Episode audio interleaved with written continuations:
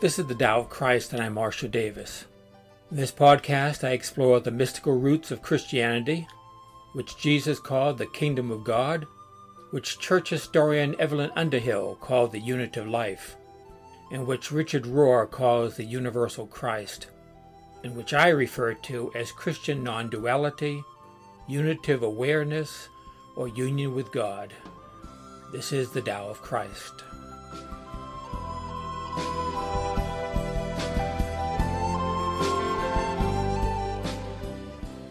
Good afternoon. This is Marshall Davis. Today I am looking at the seventh of the non dual Beatitudes of Jesus. Blessed are the peacemakers, for they shall be called children of God.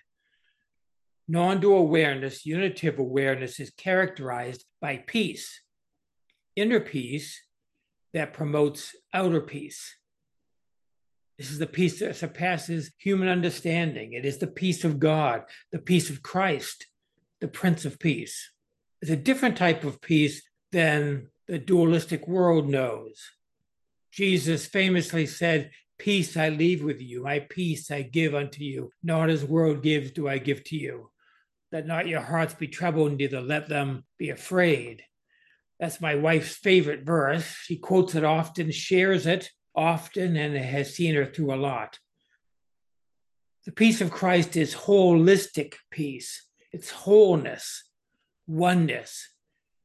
It is peace that knows from experience that there is no division or separation between us and God, between us and others, or us and the world. That it is all one in perfect peace this is not a belief, it's not a conviction It is seen directly.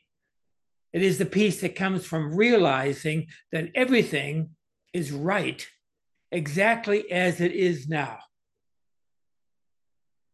There's nothing that needs to be done. Now, it doesn't seem like that when seen through dualistic eyes. It seems like everything's wrong seems like the world is going to hell in a handbasket, as they say. And yet, peace is present now if we have eyes to see. But people do not see. That is why non duality expresses itself as peacemaking. Blessed are the peacemakers, for they shall be called children of God the dualistic world of appearances does not know peace. It's always at war with itself. Opposites are battling on the world stage. These wars come from the battle in the dualistic human psyche.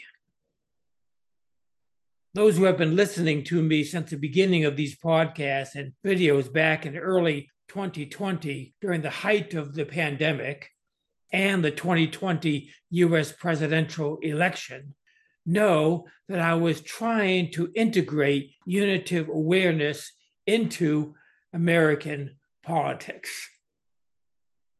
It's been a process that is only now becoming clear. Politics is by nature dualistic nothing's a better example of dualism than the American political scene. Two political parties, especially in the extreme incarnations that we have now of the far right and the far left, these two forces are tearing our country apart. This duality is especially seen, can easily be seen by ordinary people here in New Hampshire, where I live. We have the first presidential primary in the nation. It's all grassroots campaigning. I get the opportunity to personally hear and speak with and shake hands with, if I want to, every person running for president. So it's a great spectator sport. And as a result, it's easy when you're surrounded by all these political dynamics and all these politicians, especially if they come in and swamp our towns every four years. It's easy to get sucked into this political dualistic battle.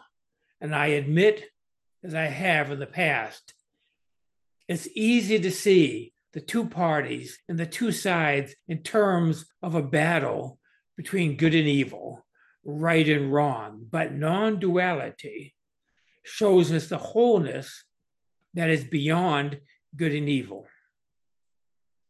Dualistic politics and social causes are depicted by both sides as a battle between good and evil. The right wing and the left wing both see themselves as the good guys and the other side as the bad guys. This model fits right into traditional Christianity, which sees the world as a battlefield between God and Satan, good and evil. When we demonize our enemies and don halos for ourselves, then we are immersed in duality and we are blind to non dual reality.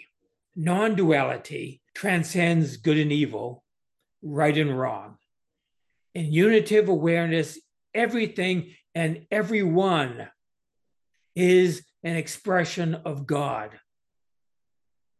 Non dual reality is expressed in both good and evil.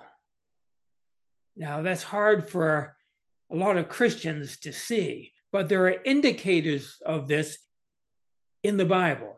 Who planted the tree of the knowledge of good and evil in the Garden of Eden, according to Genesis? It was the theistic God who created the serpent who is the symbol for evil in Genesis. It was God, according to, to the Bible. So this non-dual truth is present in nascent form, even in biblical theism. Isaiah says, I am the Lord and there is none else. I form the light and I create darkness. I make peace and create evil. I, the Lord, do all these things that inclusive God that Isaiah is talking about is very different than the dualistic deity who is only light. God is light, and in him there is no darkness at all, says the first epistle of John. A lot of the Bible is dualistic, but there are those rare texts that point to a deeper truth. Non dual awareness sees the peace that lies behind the opposing forces of good and evil, right and wrong, light and darkness. It sees the wholeness that includes yin and yang and all opposites, all dualities. So, how is this lived out in human lives? How is this peacemaking lived out? In my last episode about being pure of heart, I quoted Alan Watts, who said, Muddy water is best cleared by leaving it alone. But that's only part of the quotation from his book, The Way of Zen. The full quote is this He says, As muddy water is best cleared by leaving it alone, it could be argued that those who sit quietly and do nothing are making one of the best possible contributions to a world in turmoil. That is non dual peacemaking.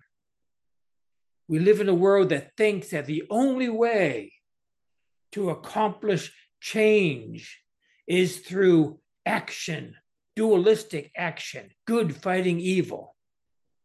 We've been doing that for who knows how long. Where has it brought us? Where has it gotten us in American politics? We've gotten to the point where now both right and left think that they are good and they are fighting evil. And the more and more they think in that dualistic way, the more and more they are lured into thinking that they must win at all costs. Their goals must be reached by any means available, by any candidate available, by any shenanigans available. And very soon, the ends justify the means, and the good guys become indistinguishable from the bad guys. People not engaged actively in this battle, as seen between relative good and evil, are considered irrelevant to the real world. That's why politics has taken over evangelical Christianity in the US.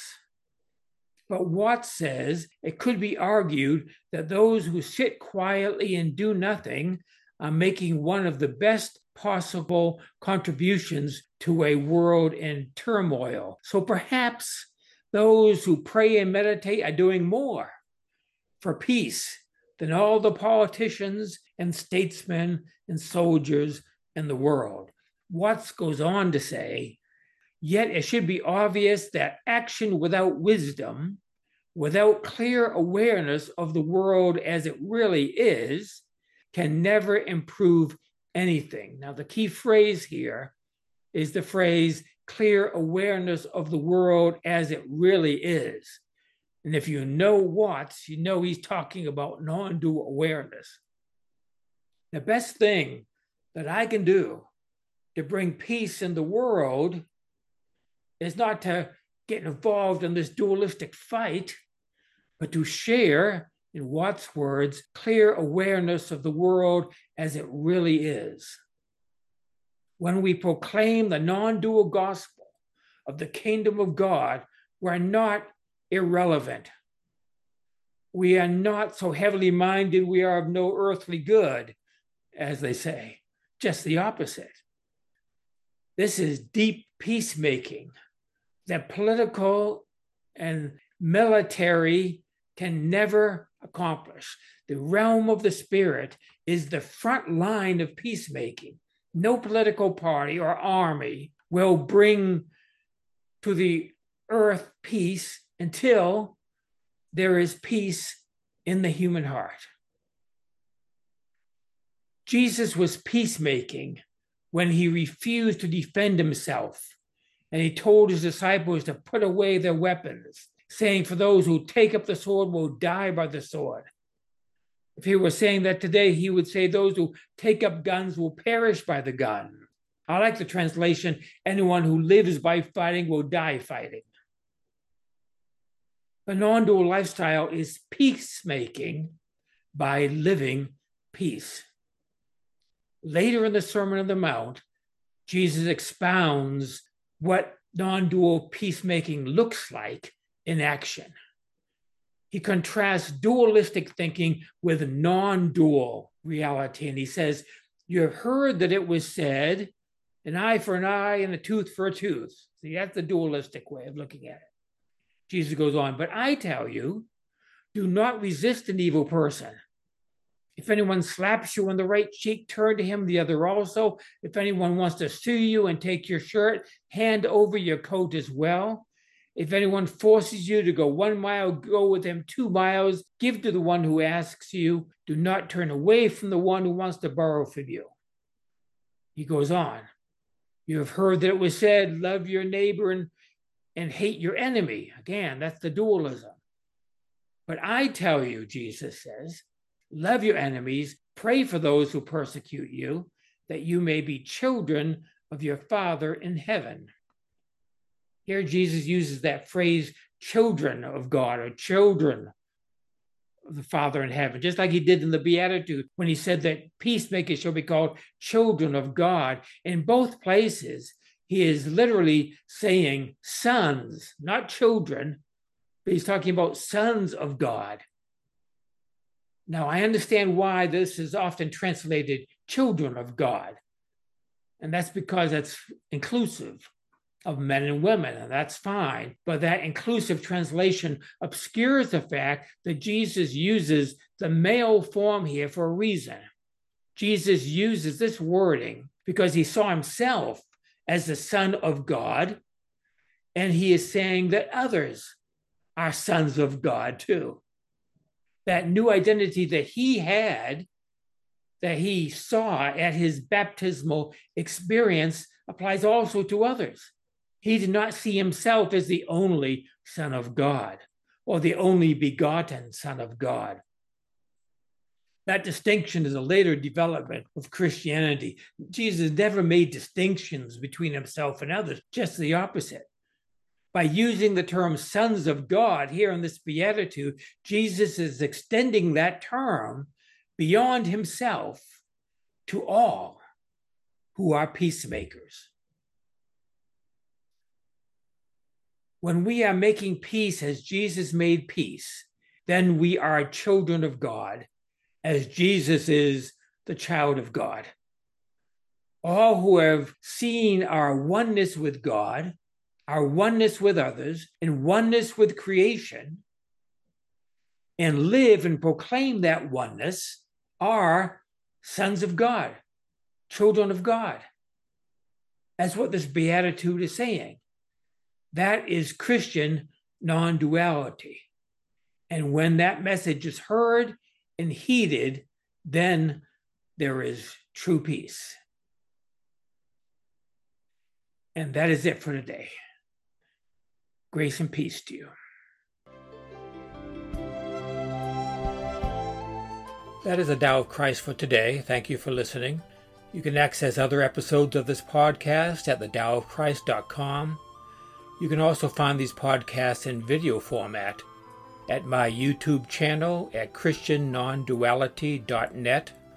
My blog, Spiritual Reflections, can be found at MarshallDavis.us. There you will also find a link to my books and my email address. Join me next time for another episode of The Tao of Christ.